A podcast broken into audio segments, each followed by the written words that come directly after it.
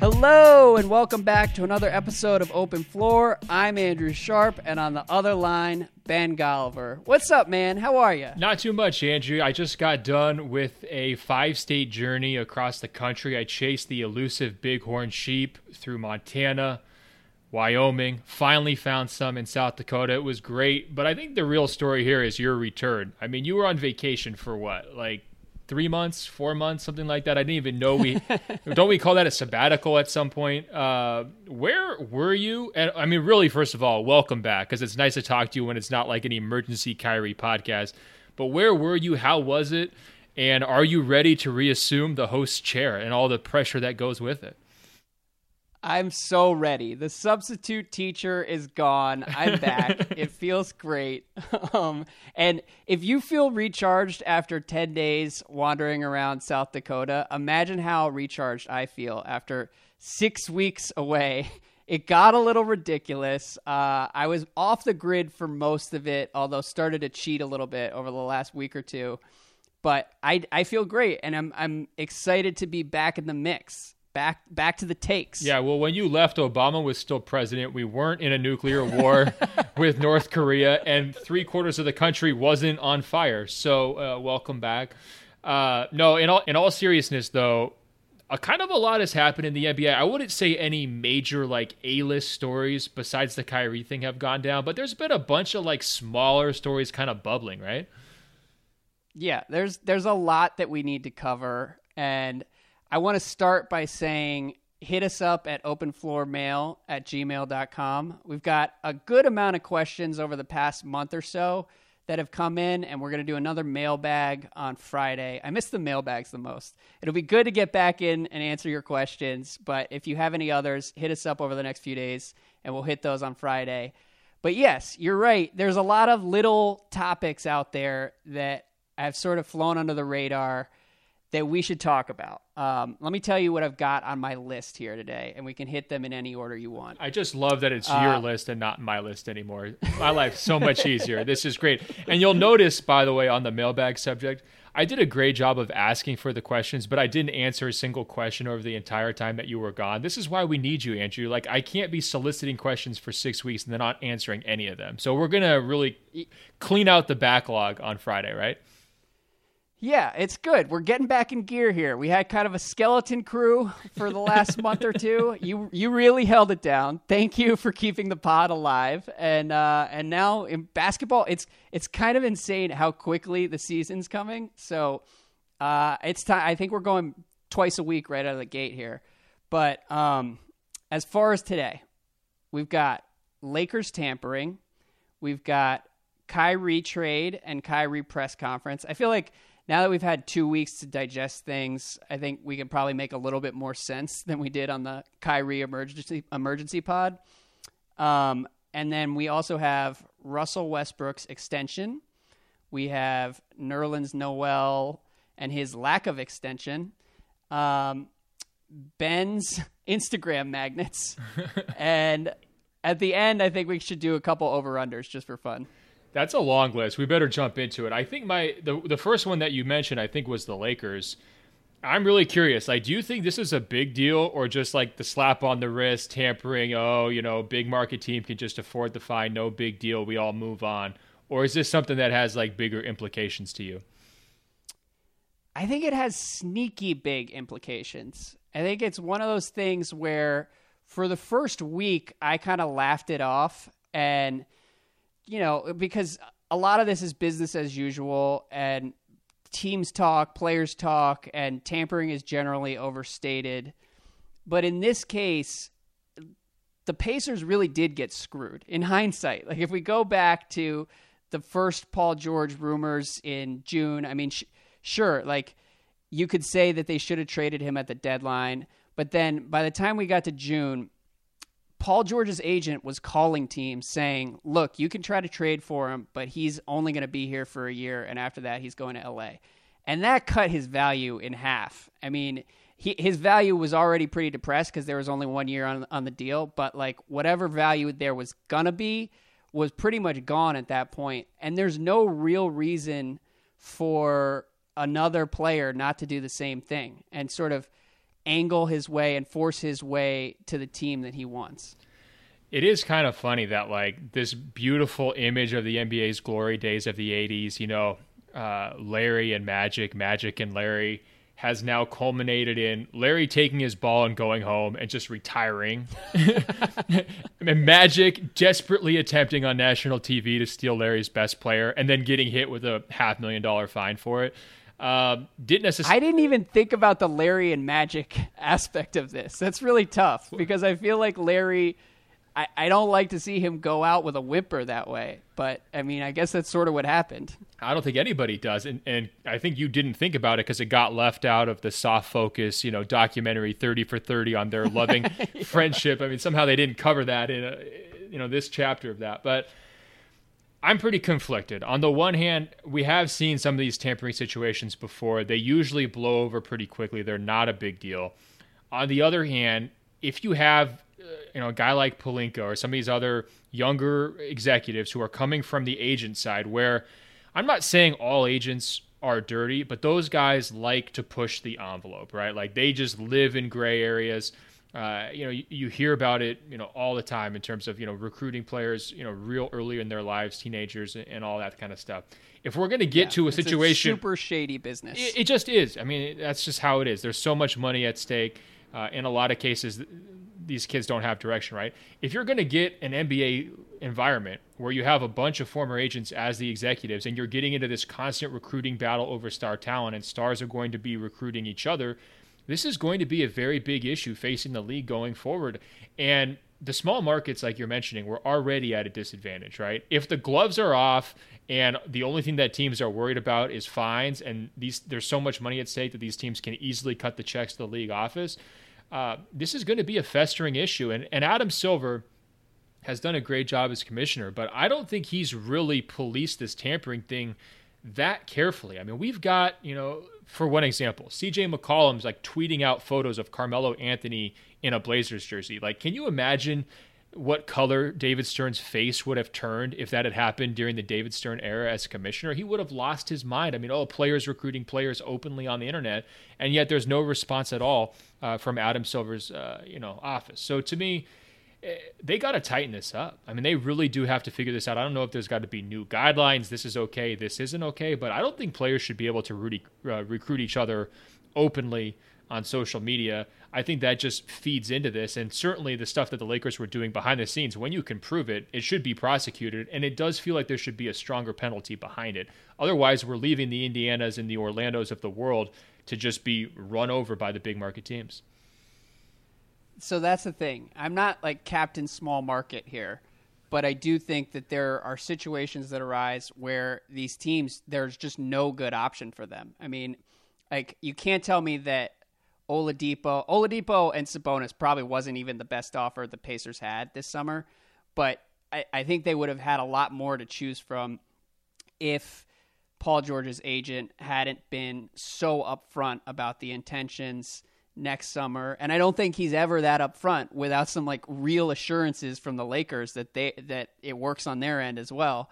And so it's a little tough to tell like what exactly went on with the Lakers, and, and that's part of the problem. Is this all, all this stuff is going to be impossible to police, and it is tricky too, because some of this stuff is what makes the NBA fun and more interesting than other sports. Like you mentioned, C.J. McCollum openly recruiting guys. Like I do think that a lot of it, a lot of it is just sort of ridiculous and entertaining, and uh, and you don't want to crack down on like the personality aspect and even players recruiting players is generally fine with me. But once you hit the agent level where agents are really talking to teams and sort of like mapping out a blueprint, then it starts to really cross some lines. And I don't know how you police it. Like I, I saw Matt Moore came out, I think it was a week or two ago, and said the Lakers, the NBA should have stepped in and said the Lakers cannot sign Paul George because if you do that, this never happens again, and every team goes out of their way to follow the rules.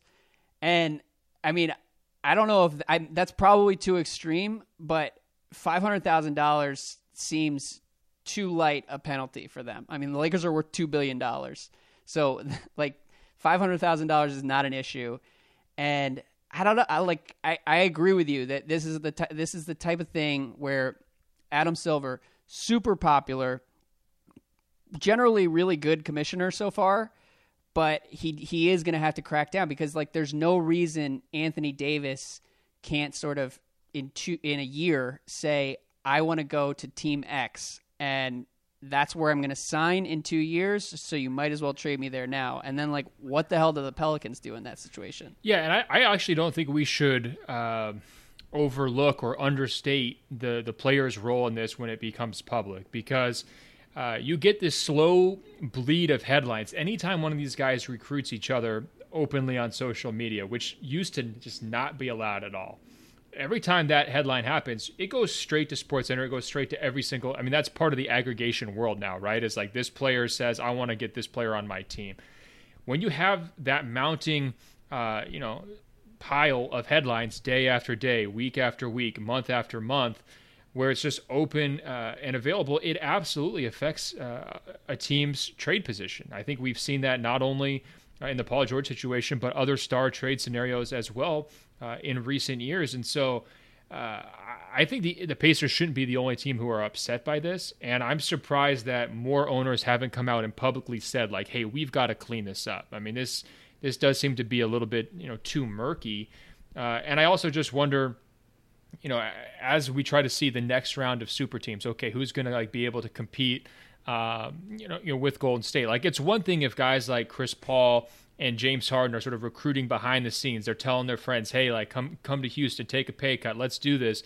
That's sort of how the NBA has been for years and years. It's another if these second tier teams start going out there and basically launching public campaigns. Their players do.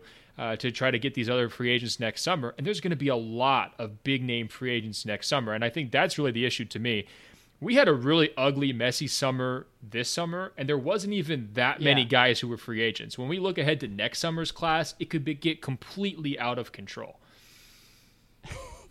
and there's an element of it that I kind of like, if just from a chaos standpoint, where it becomes who's the best at tampering and who's the best at recruiting. Right now, it's clearly the Warriors, but I mean, it would be fun to have the Lakers, like Magic Johnson turn full heel and just start stealing people's players. And I think we might be headed there, but I do think it's an issue that the league should address if because like half the teams in the league just have no hope at at ever doing that. And part of it is I mean like the Wolves are a good example of a team that became good enough so that they became a viable destination for Jimmy Butler. So maybe that's one way you solve it but it's tough, and it's tough for teams like teams in Indiana, teams in Oklahoma City, New Orleans are always going to have trouble like recruiting guys two years in advance. So it's not really a level playing field.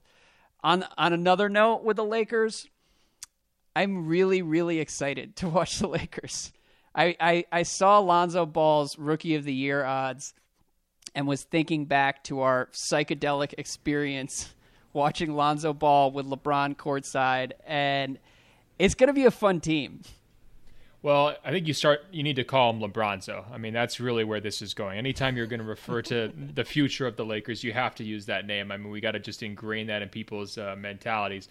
I think the Lakers are actually going to be pretty bad again next season, no doubt about it. And I think that's why like their chief policy this summer was to just openly tamper. like I think that was their goal because they're like, hey, I mean, yeah, what's the worst that could happen next season? I mean, not a lot, right? Um, and but they're laying the groundwork for next summer. When I look ahead to next summer, that is one of the most attractive destinations out there. Even though it sounds crazy to say that now, even though they've had these you know years and years of losing. Uh, I don't really view this whole tampering thing like I've seen a few commentators say, "Oh, it's like in a it's a great example of uh, the Lakers' lack of experience in the front office, or their rookie GM made a mistake, or they they just haven't learned the rules yet." I kind of see it the opposite. I much more cynically. It's like, oh, these guys know what it takes to win, yeah. to steal these talent. These guys are evil again, and they're going to do it. Yeah, and that's the part that I'm going to enjoy. I like after talking about Lonzo Ball pretty much every day for two months in June and July, I some I sort of forgot that he exists, and so now we're gonna have Lonzo back in the mix in September and October, and then every game is gonna come with like bullshit stories about guys that they're gonna sign this summer, and it's just going to be such a bizarre basketball experience and i'm all in. I i because i do really like Pelinka I like Brook Lopez getting thrown randomly into the mix. Uh Kentavious Caldwell Pope as like the goodwill branch to Rich Paul. It's it's going to be so strange. And yeah you're right they are going to win like 25 to 30 games next year but I think the difference for me is that there was actually some anxiety because I want the Lakers to be good again. And there was some anxiety watching Lakers games the past few years because they had to be incredibly crappy. Like they had to be bottom three to keep their pick. And now they don't even have a pick. So, like, they can win games, they can lose games. It's just going to be all over the map. Zero stakes except for recruiting next year. Brandon Ingram, I think, could take a step forward and could be fun. So, this is that was like just a, a a weird preview of where my head was at uh, this afternoon. like I just totally forgot about how ridiculous the Lakers are going to be this year. The most impressive part about that was how quickly you've moved on from D'Angelo Russell. I mean, not too long ago, he was your favorite. he was your favorite player. You thought I was a horrible person for ever questioning his leadership uh, or integrity as a point guard, and now you don't even mention him when you're trying to sell me on the amazing Lakers future. I love it. Congratulations. Look, man, we've had a lot of broken Lakers dreams over the past few years, so just let me let me live. Don't judge me. Uh, and I'm not completely in on Lonzo either, but I'm in on the on the ridiculous show that we're going to be getting. But we should move on. Well, um, actually, I have one. Fi- I have one final thought though on this Paul George thing. The best okay. possible explanation for settling for Victor Oladipo and Domantas Sabonis in that trade package is actually as like the ultimate high horse move when you realize that Paul George has just completely submarined and screwed over your franchise with you know months of headlines about how he's not going to come back, and then they come forward with the uh, you know, the public disclosure that he let the Pacers know he wasn't going to re-sign with them next summer. The best reason to settle for that terrible of a package is then you can go to Adam Silver's office and say, "Look, Adam, this is how damaging this was to us. we had That's to a really good point. We had man. to settle for Victor Oladipo and Domantas Sabonis. This is all we could get, regardless of all these other reports about the better trade packages out there that was all they could muster. And then, you know, if you're really trying to make a statement about tampering, that's the way to do it. Something needs to be done. This is a crisis. Have you seen Domantas Sabonis play basketball? This was the best we could do. That is by far the best explanation that we've seen for that trade. So thank you for that. All right, now we can move on. Okay. All right, let's move on to um, Kyrie here. Where are you at with a Kyrie trade two weeks later? I think if I could take anything back that I said on either one of the podcasts about the, Kyrie situation, I kept referencing Boston's depth, and I think that you know being in and out a little bit this summer, I didn't quite realize the degree to which that depth had been compromised, uh, and so yeah. Uh, I, I don't want to sell hard on the idea of the Celtics in 2017-18. Uh, I'm not saying they're going to be terrible but I kind of agree with some of the computer projections that are a little bit more conservative on how they're going to be next season. I still like the trade for them from a long-term perspective. I think that, you know, having a guy like Kyrie or a core with Kyrie and Hayward to try to go out there and do uh, the type of recruiting that we were just spent the last 15 minutes talking about, that's pretty attractive package, especially for guys like Anthony Davis when you're kind of in that sweet spot age-wise of when you're going to be going after them. I think it makes a lot of sense big picture. But next season, I think they're going to be very vulnerable to, uh, you know, regression. Uh, when I look at their second unit guys, a lot of no-namers, a lot of untested, unproven players, a lot of young guys. The depth is just not the same. And Kyrie, Hayward, and Horford have all had injury issues at different times over these last couple years. Now, some of those have varied, right? Some have just been 10 games missed here or there. Some have been, you know, longer than that. But if any one of those three guys goes down, they're going to get stretched real quick in terms of the type of quality that they can put on the, on the court. And I just think it's a much top heavier team than I initially realized in the uh, immediate aftermath of the trade. And from that standpoint, it's like, you know, we have all these questions. What's a team going to look like when Kyrie's its best player? Well, what's that team going to look like when Kyrie misses two weeks? You know, it could get yeah. really ugly. And so that's sort of where I've kind of settled down a little bit on this Celtics uh, side of the trade where I like it much more for the next five years for Boston as opposed to next season for Boston. And I actually think, regardless of the Isaiah injury side of it, I think Cleveland really fortified itself in terms of making the finals next year by doing this trade.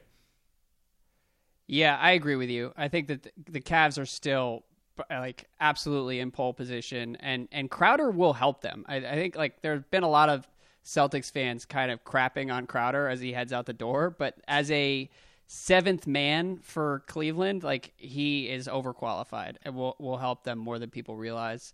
Um, as far as you said a lot that I agree with. I first of all, I got off our emergency podcast, and then I think Shams tweeted the projected starters for Boston next year. And I mean, if you're starting Marcus Morris and Jaylen Brown, like that's already a red flag. They're going to be playing Marcus Smart like 35 minutes a game again. I don't know. I, I'm 100% with you that th- their depth is an issue, and it, their depth is also a big reason they were good the past year or two. Like they went eight or nine deep. It's why they beat the Wizards because they had more guys who were solid and they could throw out there and not really lose anything. And uh, I mean, who can forget Kelly Olynyk driving a stake through my heart in Game Seven? And I'm not the world's biggest Olynyk fan, but like they're going to be winning in a completely different way now. And top heavy is probably better if you're trying to win a championship. So in that respect, I totally get it. But like if Boston thinks that Jayson Tatum and Jaylen Brown are going to be real rotation guys, it I, that's probably naive. Yeah, I mean, I think J- Jaylen Brown can give you some good minutes, but yeah, uh, not a lot more than I mean, that. He, he can give you he can give you good minutes, but there were also a lot of games last year where he just looked completely lost, and like he's sort of he's not as he's not that different from like Kelly Oubre in Washington, except that he's had the Celtics hype machine sort of like pumping up his value for the last year. But he's like he has some nights where he looks really solid, and he has a lot of nights where last year he just didn't have it, and then Stevens would sort of sit him down and he'd play like five minutes now like that's not really going to be an option anymore. For sure. I guess what I was saying is he can give you quality minutes if you have your top 3 guys in position, right? Like if you're not if you're not being asked to do that much cuz you're the fourth or fifth option in any given lineup, sure, he's going to give you 5 minutes. If Kyrie misses any time or Hayward misses 2 weeks or whatever it might be, where do they turn to for production? I think it gets really questionable at that point. Um, it's also worth just mentioning all of the players that they lost. I mean, think about these guys giving, you know, playing really large roles for them last year. I mean, you've got uh, Avery Bradley, Jae Crowder, Jerebko, Amir Johnson, Olynyk, who you mentioned, uh, Isaiah Thomas, you know, Zeller. That's a lot of, I mean, they're not amazing players. A lot of those guys are just sort of like B players, but they're better than the guys who are still remaining. And, and that's really where I get concerned. And, uh, maybe I wouldn't be so concerned if Kyrie really was a legit like top three point guard, you know, all around point guard, right? Uh, who's proven it, who's won big. Like if he's Chris Paul, right? Like if they have Chris Paul on that team, uh, I'm gonna look past some of these other depth issues. Kyrie hasn't shown to be that yet. Uh, on the contrary, we all know his flaws, and so I think that's where I'm uh, getting a little bit nervous on their behalf. Yeah, I mean it's a big bet on Brad Stevens and their system in two respects. Like number one, they're betting that putting Kyrie in Stevens' offense is going to make him even more efficient and just dangerous as a scorer. Um, and he'll basically be, I guess, adjacent to what Isaiah was last year because Isaiah was like pretty incredible last year. So let's say uh, Kyrie averages 30 a game and then the other bet, which I totally understand because most good teams have to do this, is they're saying, look, Brad Stevens is a good coach, our front office is good, and we are going to sort of turn over the back end of the roster every year or two and trust our coach to get the most out of these sort of like B and C plus players. Um, which, like, if you look at teams around the league, even the Warriors did that with Patrick McCaw and, and guys like that this year. And but the Spurs are another team that does it constantly. The Rockets, and so maybe that's just sort of how you contend in this league is to say we're gonna we're gonna trust our coach to sort of make the most out of whatever we give him, and that's that's certainly what Boston's doing. Yeah, a couple things. I mean, their big three is nice. It's not blow you away nice. You know what I mean? Like Kyrie, well, Hayward, and Horford, thing. it's like, like meh. You know. If you go through it, I mean, I don't think any of those guys are top five at their position. Definitely not Horford and Hayward and Kyrie. Like, if you're if we count James Harden as a point guard, Steph Curry, Russell Westbrook, James Harden, Chris Paul, John Wall, and then it's super debatable where you come down with Kyrie as like versus Kyle Lowry versus Mike Conley. In a playoff series, I would take Kyrie every time, but as far as like over 9 months of a regular season, he he's got a lot to prove. Like there have been each every year Kyrie takes like a month or two off where he just sort of like disappears and he can't really do that now. Yeah, and I think the other thing that we should keep in mind is that Boston definitely overachieved last year. Like, not only did Isaiah have an amazing season, but he was like ridiculous in the clutch, and they won tons of close games. And when you compare their record to like their point differential, like last year, Boston was eighth in point differential. They were behind Toronto and Cleveland, barely better than Washington. So now you're, you know, and not I mean, better than like Miami, but not like leaps and bounds better than Miami. So they were a very good, not a great team, not a true number one seed type team. And we were saying that all along. I mean, we were calling them a cute story and all that other stuff. I think that there's still a cute story. It's just a different type of story, right? Like they don't have the depth to really scare anybody. Their A-list talent, uh, you know, doesn't blow you away. It's going to be enough to beat a lot of the, you know, the weaker teams in the Eastern Conference. But for all of their movement, uh, I'm not sure they've really taken a big step forward, and I think you could make an argument it could wind up being a half step back in the standings. It's like that old John Wooden thing, you know, like uh, don't mistake uh, activity for achievement. A lot of activity from Danny Ainge. Not totally sure about the achievement. Yeah, I, look, I'm glad we're 100% on the same page here. I do like the trade because it makes them more sustainable long term, and uh, but at the same time, I think like you listen to certain Celtics media as Celtics fans online, and it's just crazy. Like I wouldn't pencil them in to the Eastern Conference Finals, and that like that's treated as blasphemy if you if you say that online, and I'm not sure why because they really have like gutted the entire roster for Kyrie, who's good but not necessarily like a, he's it's I think certain people are talking about this deal like Kyrie's about to turn into Kobe, and I don't really see that. I don't think that Kyrie was being held back by LeBron.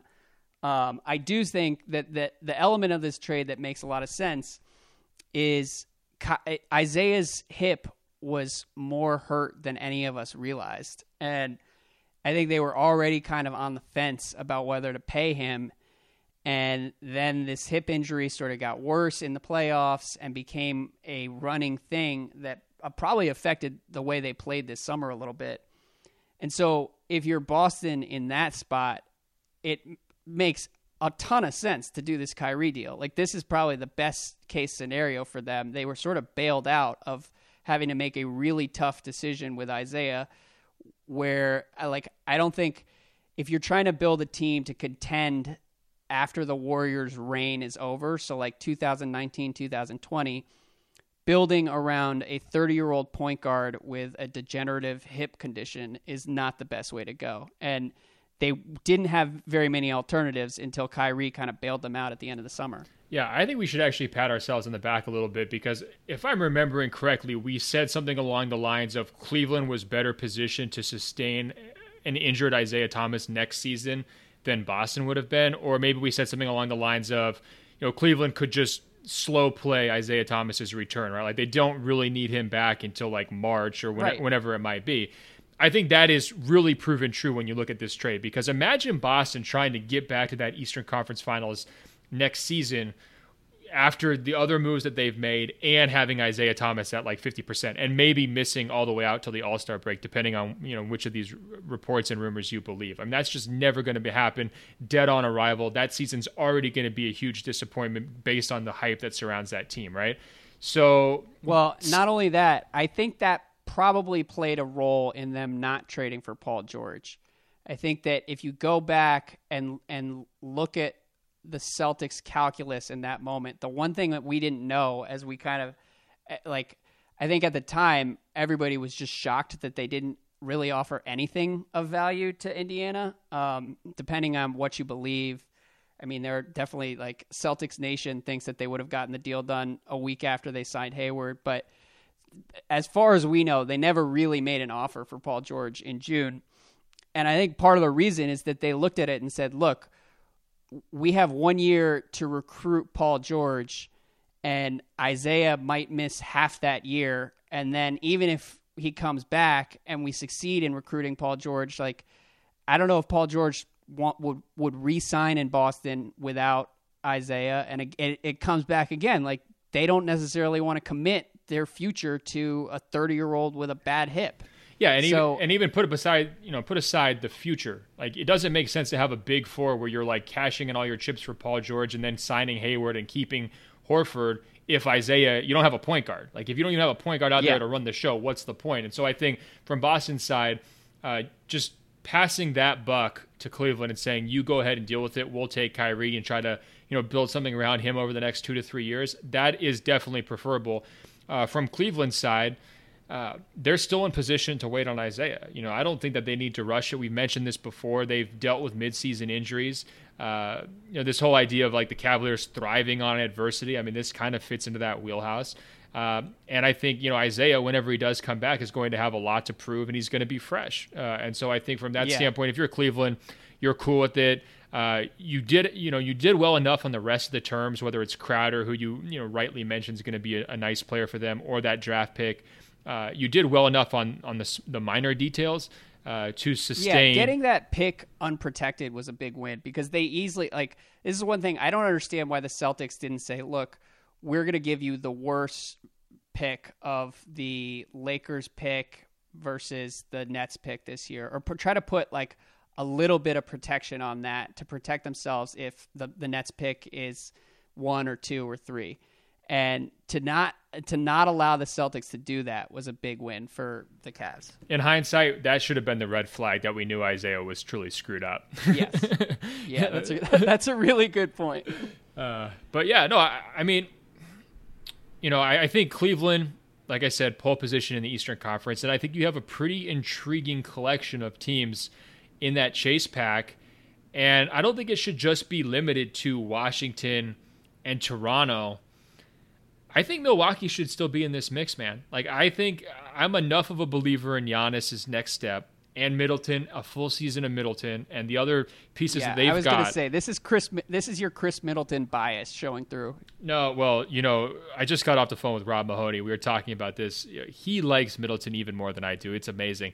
But uh, like part of stripping Boston's depth, though, it's not just about you know altering that power balance with a team like Washington, but it also allows it kind of turns these playoff series into whose best player uh, turns out to be the best guy in the series, right? And are you necessarily going to yeah, say Ky- good point. like Kyrie is going to beat Giannis in a series? I'm not ready to say that next year. Not 100%. I mean, I think uh, I would expect him to. He's a little bit more experienced. He's in his prime, but we don't know that for sure. And you know, same thing with a guy like Kyle Lowry in Toronto. If he goes into a playoff series healthy, what what can he do now that he's got a little bit maybe more supporting help uh, than a team like Boston? So to me, it's Cleveland in a bunch of acute stories. Again, it's the same thing. I mean, it's a bunch of teams that aren't full, that aren't really ready to mount finals uh, trips, who are at least going to make it uh, intriguing for us.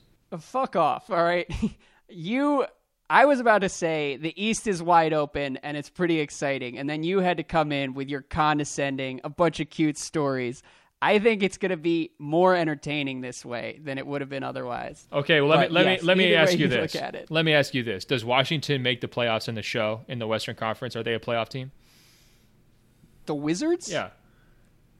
I mean, you're not going to get me to say that they're not going to make the playoffs. But you, but you hesitated. Does Boston make the playoffs in the West? You're right.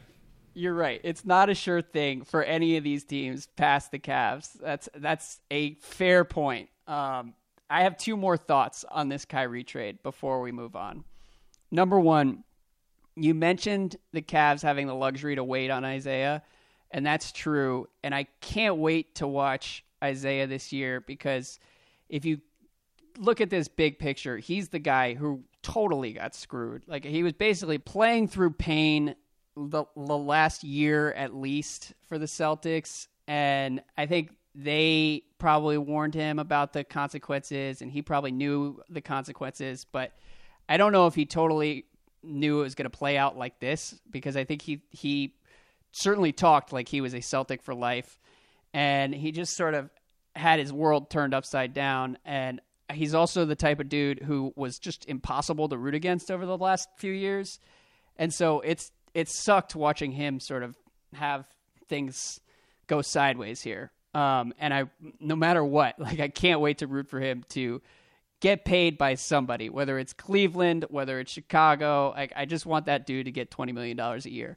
Uh, and at the same time, I worry about his fit with Cleveland because I'm not like a huge defense guy, as you know, but I've never seen anyone targeted so effectively in a playoff series as Isaiah was last year against the Wizards. And I think that if you think about the teams that really excel at targeting guys, like nobody is better than the Warriors. They're in kind of a league of their own in that category. And uh, so it'll be like, I don't know how you have him on the floor against Golden State. Yeah, it's really tough to try to beat Golden State in a series when you don't have five guys who are at least passable defenders or can kind of fake it. Um, for you know, when, especially when you're playing their best units, and I don't think Cleveland can do that right now. I mean, I look at their lineups; they just can't put you know that type of personnel on the court. Maybe they do a midseason trade, you know, flip that pick or something to to try to bolster that. But as it stands right now, I think the gap got meaningfully wider between Golden State and Cleveland yeah. over the summer. Hey, one thing on Isaiah though, this is kind of crazy. I mean, even after next season, his total career earnings is going to basically be like $29 million, which is essentially like one year of Russell Westbrook or James Harden at this point. So, I mean, this is a yeah. guy who was in the MVP conversation last year. Uh, has a crazy turn of events to even get there in terms of all the trades and the movement and the breakout season and the perfect offensive system. And he just goes nuts for four or five straight months. Everything lines up perfectly. And yet, he may not cash in. I mean, this injury, and depending on how he looks when he comes back, and some of these questions that you're raising in terms of, you know, can you hide him and so on and so forth. I mean, he is going to be under a big time microscope after uh, he gets back on the court right before his big payday. And we saw some other guys not really cash in as big as we expected, whether it's Kyle Lowry or some of these other names who are at a similar age uh, to Isaiah, you know, once he goes into free agency next summer. It would be a real shame if like his massive payday gets you know basically sidelined because of uh, this injury issue uh, after he's kind of been waiting for it and waiting for it here over the last three years. I know, man. It's terrible. And like you go back, I was reading through the Kyrie press conference, and they asked him about replacing Isaiah Thomas, and Kyrie, who, by the way, that that whole press conference was Kyrie at his fake deep best. Like we should talk we should talk about Kyrie's personality at a later date, but he was absolutely like first ballot Hall of Famer, fake deep Kyrie there. Uh, but yeah, at one point he was talking about Isaiah Thomas, or someone asked him, "Do you feel an extra burden taking on Isaiah Thomas's role as the point guard?" And then Kyrie says, "Like, is there ever such thing as one person carrying a whole team? I don't think so."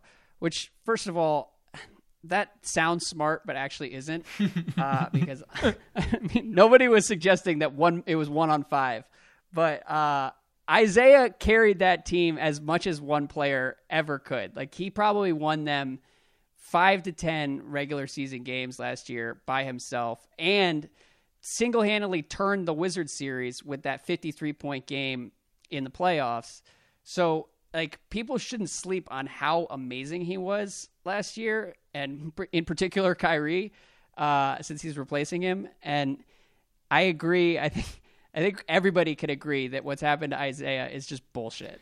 Well, look, you were calling him fake deep Kyrie. I want to coin a new nickname. This just came to me as you were reading that quote. I think we should call him coffee shop Kyrie because he's got that, you know, he's at the coffee shop uh, he's got uh, you know the the tweed jacket. You know he's reading the factoids off the side of the coffee cup and and then reading them back to you, dropping them in casual conversation, trying to appear you know incredibly intelligent, but the entire time you're kind of smiling and nodding and saying, you know, that doesn't really make sense. Like I don't really know where you're going. It's really it's a really rough look because condescending people in general are are tough to put up with, but people who are condescending and also not as smart as they think they are are just the worst. And Kyrie is like at the top of that list right now. Yeah, coffee shop Kyrie. Well, you'll love him, Boston. It'll be great. I, yeah, I think good that, luck. Good luck with that. I mean, I definitely think it's his team there in Boston. I think that uh, there's no question pecking order wise.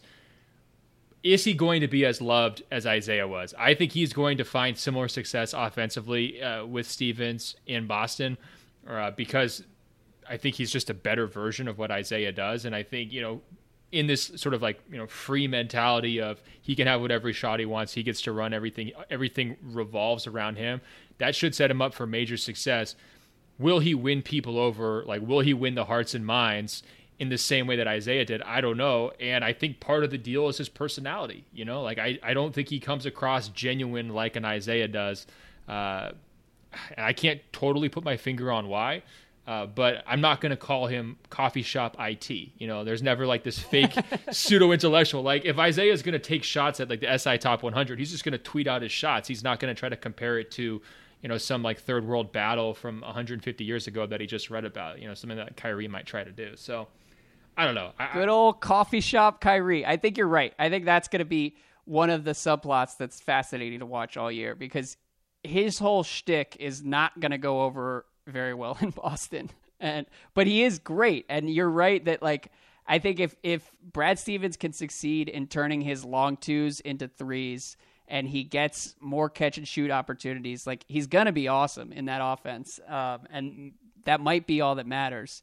The other thing is he is absolutely like he f- sort of forced his way to Boston uh, because I think like there's there are reports out there that he told Milwaukee and Phoenix that he was not going to resign if they traded for him, and Boston like far and always had the best offer, but it was far and away the best offer because of the way this played out.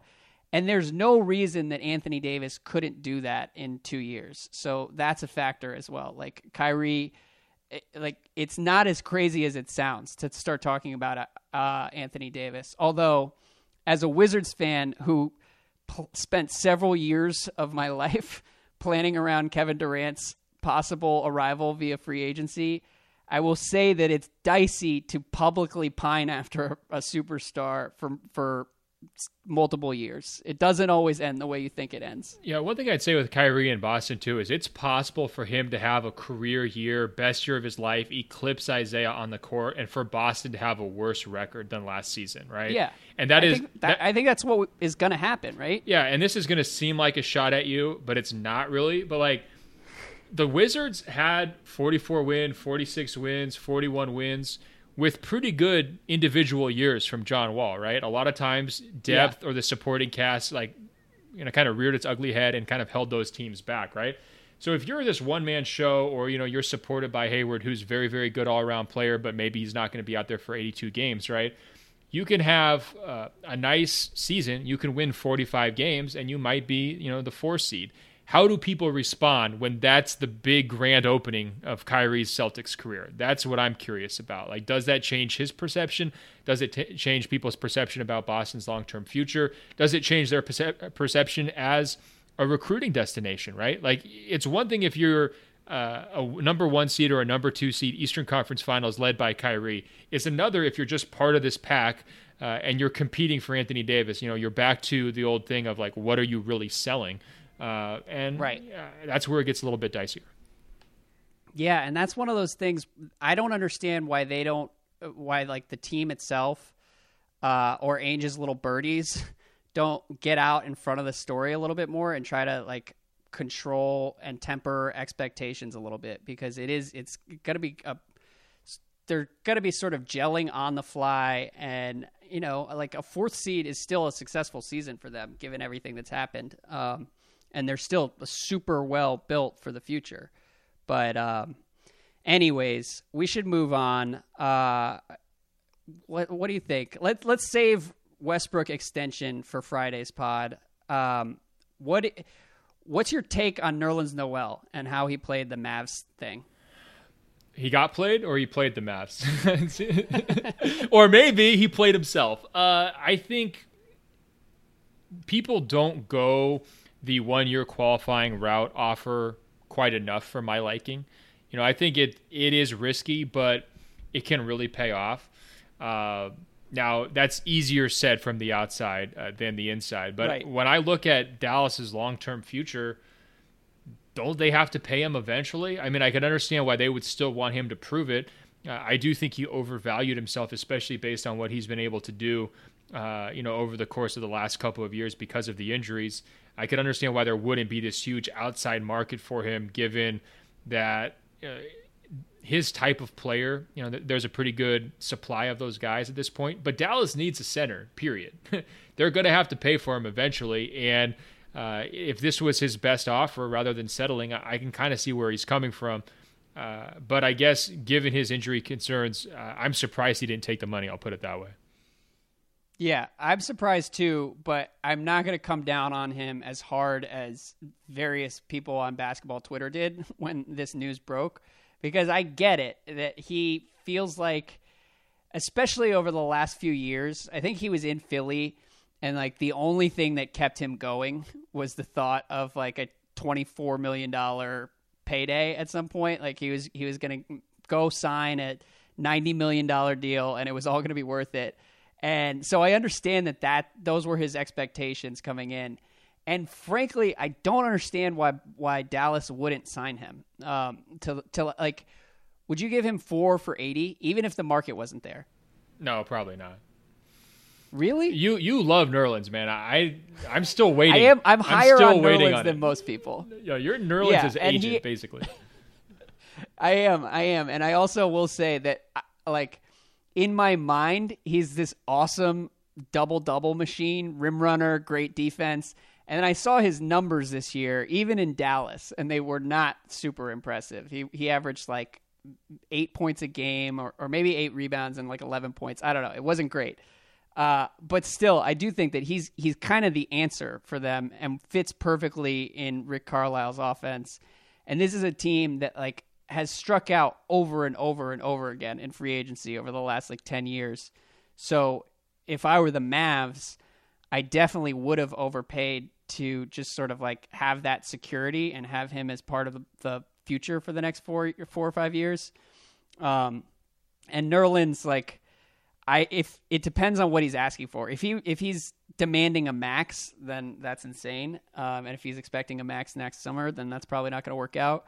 But I do think that he can go somewhere and get like 18 to 20 million dollars a year. And it sounds like the Mavs kind of took that off the table once they realized there was no market. Yeah. Uh, where are the Mavs going next season, anyways, right? Like, how does this crystallize for them? I mean, I think they're hoping that the best case scenario, Dennis Smith Jr. hits huge. So he's their franchise yeah. guy. And then if that's the case, then they'll have money to pay guys like Nerlens because Smith will be on a rookie contract. So I don't know. I'm not sure it's a huge deal either way. Um, you know, the, the, the way this played it's out. It's probably not. Nerlens hype has been a passion project of mine for about three years. So just let me have this one. Yeah, no, you're you're free to have it. Um, I, I I still don't totally understand. Why do you think he's so good again?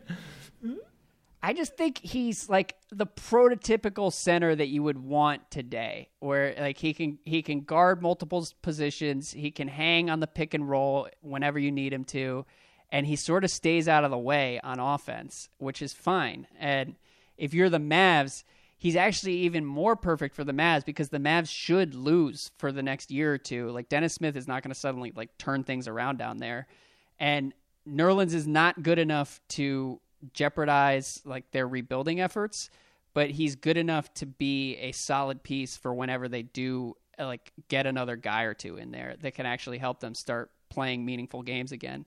Um, like he's a he's a really solid fourth or fifth starter, and like eighteen and twenty million dollars a year is kind of what those guys cost now.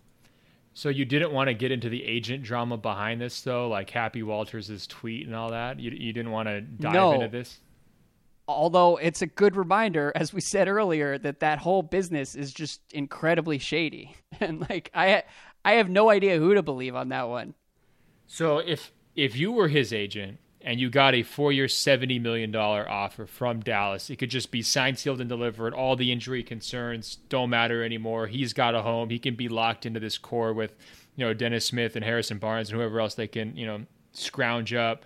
You wouldn't have taken it. Oh no, I definitely would have taken it. I mean, let's not let's not get it twisted because who knows what the the money will be there. Uh, like next summer, I mean, what's he going to do? Go sign with the Hawks? Like there are only four or five teams that are going to have money. I'm just saying that if you're the Mavs, like overpaying a little bit to make sure that you have that guy in place is probably worth it because he, he could just as easily walk next summer and then they're going to turn around and say, well, like we got to go draft a center now. And that's stupid too.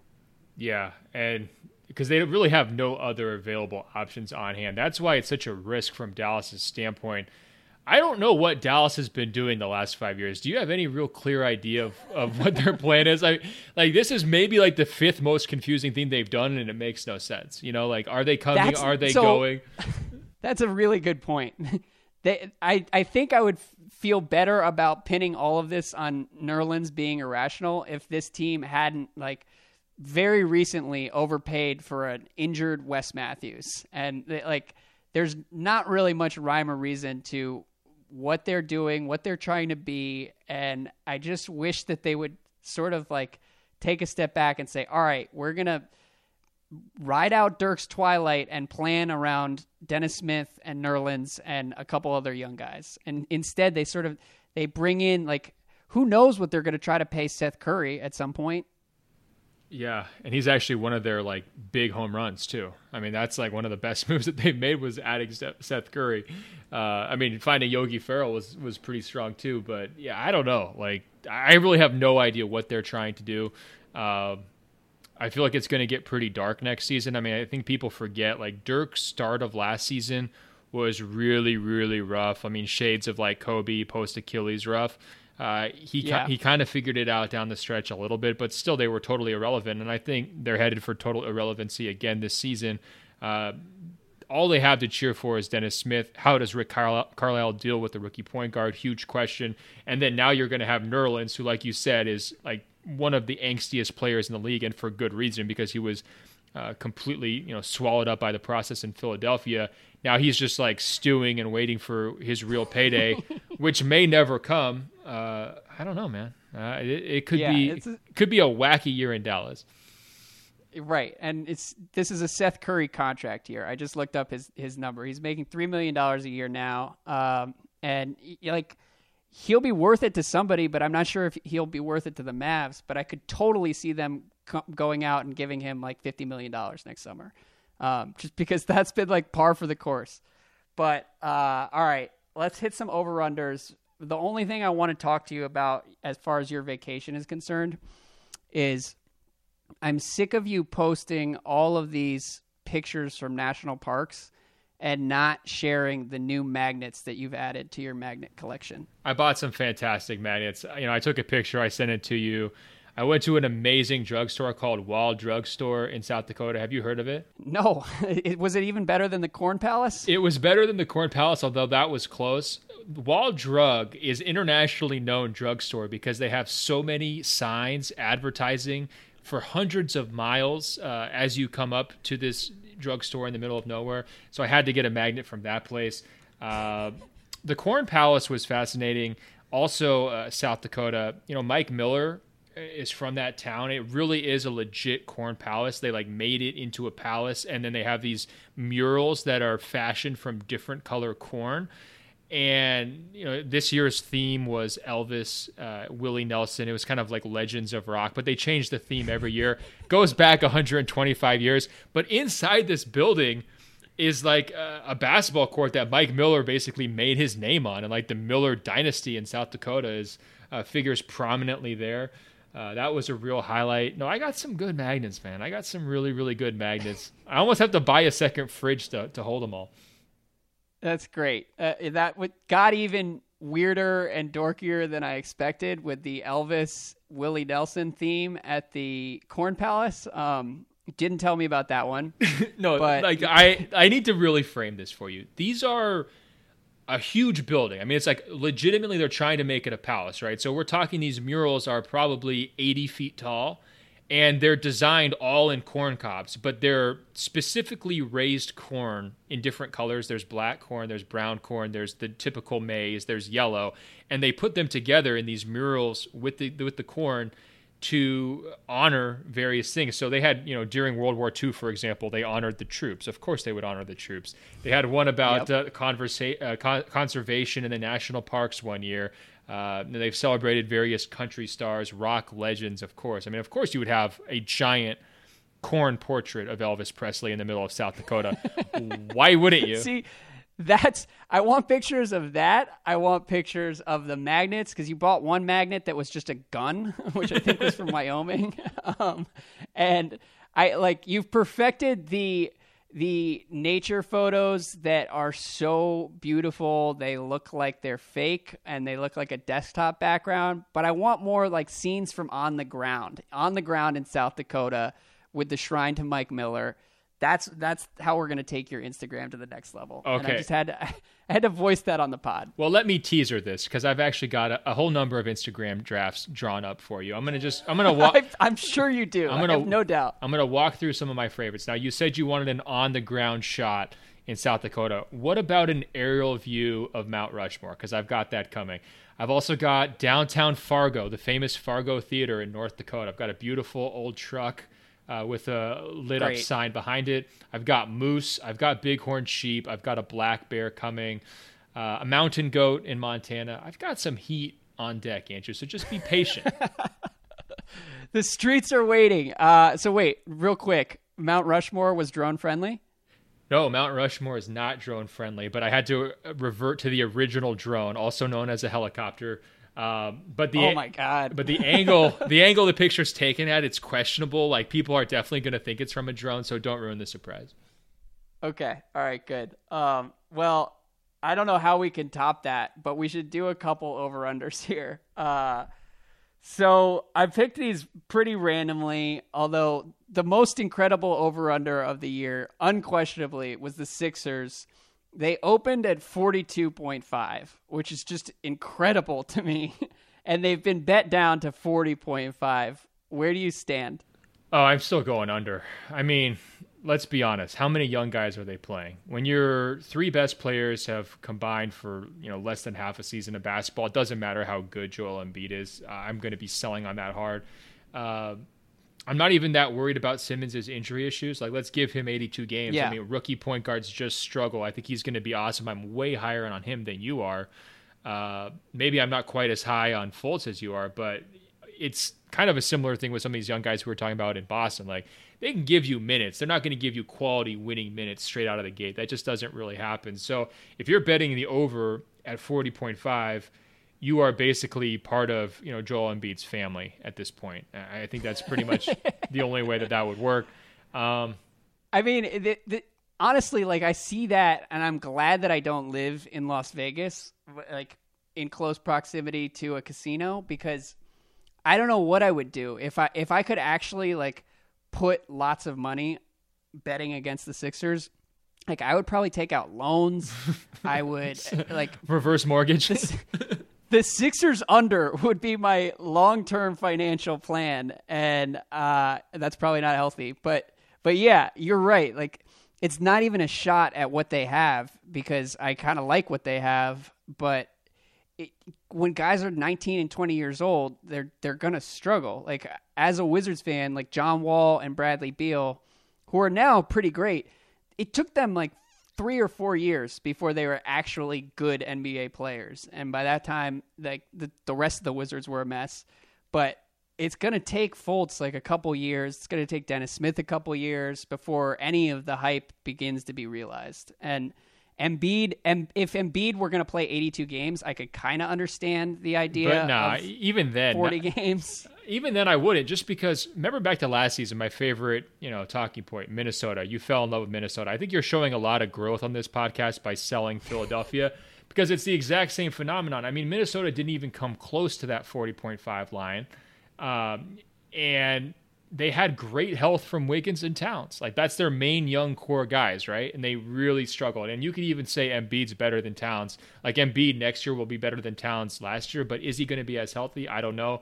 Uh, and then I think there's a question mark in terms of like, okay, are they going to have anyone who's as effective, uh, you know, as a Wiggins or as proven as a Rubio uh, on the Sixers roster next year? I'm not sure I see it. I mean, they got a lot of, you know, no namers uh, or no producers, you know, backing up this this big three. I just don't know how they got at that number. It seems wildly high.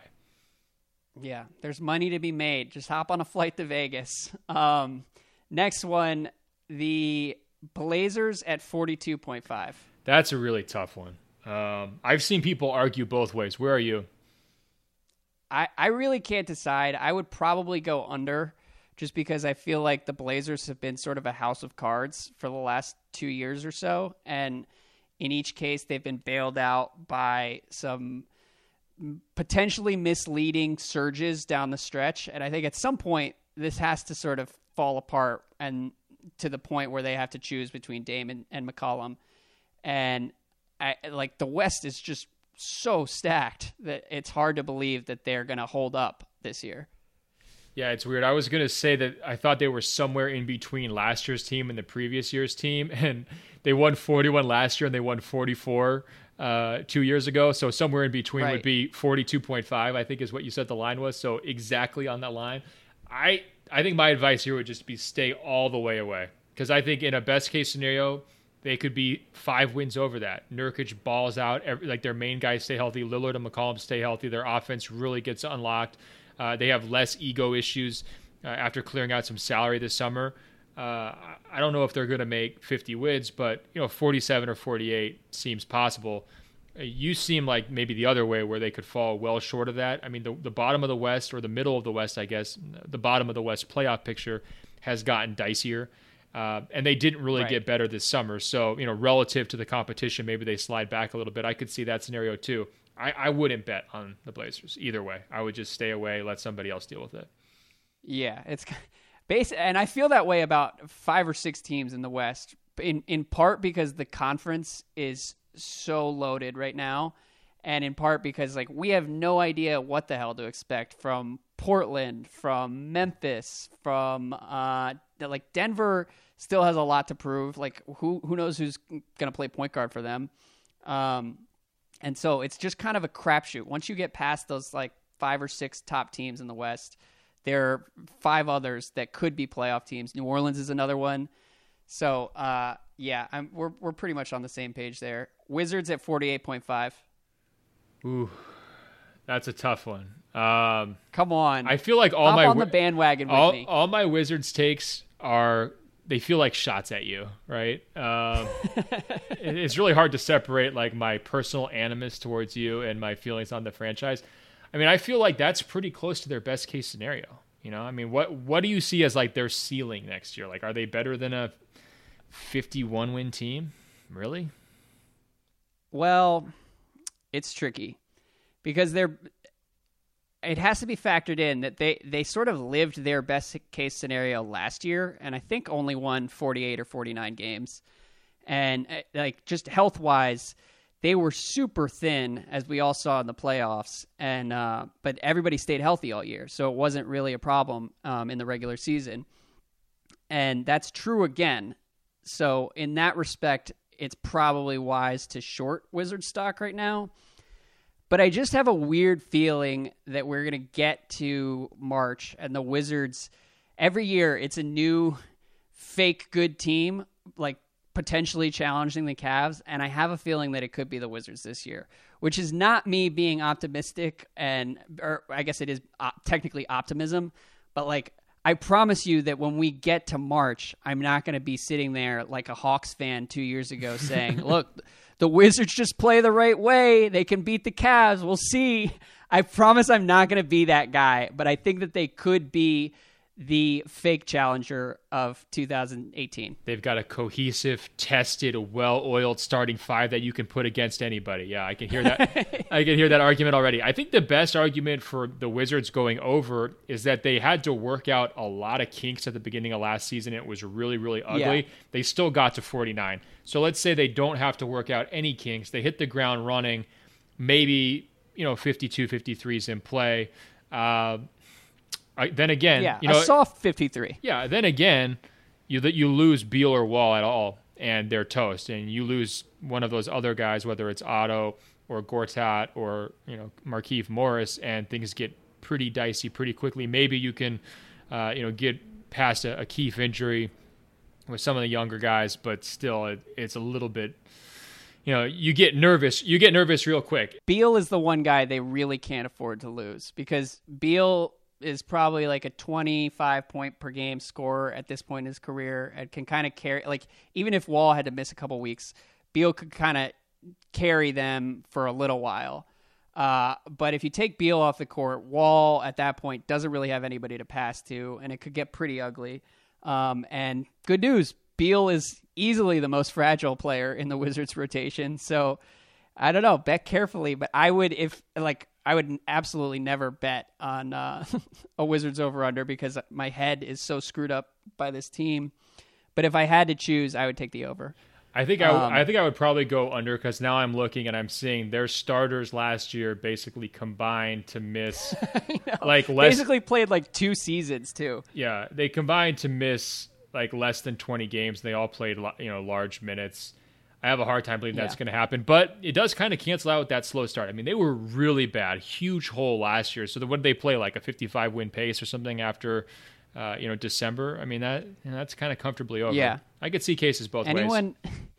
Anyone who thinks I'm just a shameless Wizards homer, go back to last year's podcasts in like late November and listen to how fucking dark it got talking about the Wizards and how down on everyone I was. Uh, and I'm glad that I'm coming into this year full of optimism, which I'm sure will end well. Um, last one Lakers at 33.5. Under. Always under on the Lakers and the Knicks. It's just the easiest money. Like, those are the ones that are always skewed. I mean, you'll get burned by the Knicks once every five years. But yeah, I mean, rookie point guard.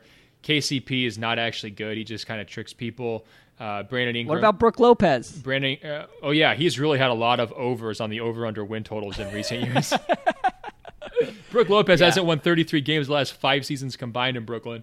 Uh, no, I mean I think to get over, you're really betting on huge strides from Randle and Ingram, which are you know possible.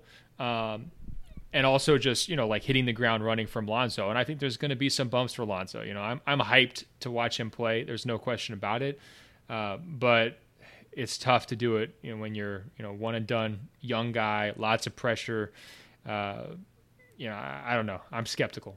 Oh, it's yeah. He's 19. It's gonna be a mess. Just like Fultz will be a mess in Philly. Dennis Smith's the same deal.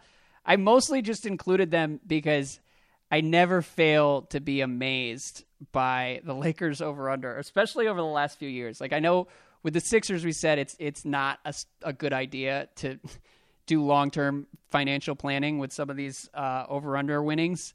But like, had you gone back four or five years and just bet the under on the Lakers every year, you could probably put a kid through college oh, with your sure. winnings. because I, I, I honestly think this. If I'm not mistaken, the Lakers opened at 32.5 and were somehow bet up to 33.5. so I don't know what the hell is happening, but yeah, the Lakers in the West are going to be in for a, a rough ride this year. And like we said at the top, it's still going to be a shit show that is really entertaining for, for six months because there's going to be magic rumors every other week, and Pelinka's going to be in the shadows tampering with Paul George and LeBron. So I'm in, but uh, I I don't understand the Vegas process here. It's got to be LeVar Ball taking all those sneaker profits and just plunking it down on the over. It's the only way. Yeah. Maybe. All right. Well, that's a good place to stop. Uh, hit us up with mailbag questions. We're coming back Friday with um, yeah a mailbag. Um, so it's good to be back though. Thank you for uh, thank you for doing this. I know you you had a four hour call with Mahoney this afternoon. So the fact that you still had more basketball opinions after that is is a testament to your character. I tried. Openfloormail at yeah. gmail.com. Openfloormail at gmail.com. Send us your questions. We're actually going to answer them this time. And if you did send questions uh, over the break, don't worry. We're going to get a lot of those uh, on that podcast as well. Andrew, uh, until Friday, I'll talk to you. All right, man. Take it easy. Another great edition of Open Floor is in the books. Did you know Locked On has a daily podcast for all 30 NBA teams? If you're a Lakers fan, search Locked On Lakers. A Celtics fan, search Locked On Celtics. Warriors fans, search Locked On Warriors. Yes, all 30 NBA teams have a daily bite-sized podcast on the Locked On Podcast Network. Search on Apple Podcasts or Google Podcasts for Locked On, your favorite team. Or tell your smart speaker to play podcast Locked On Your Favorite Team. It's the Locked On Podcast Network, your team every day.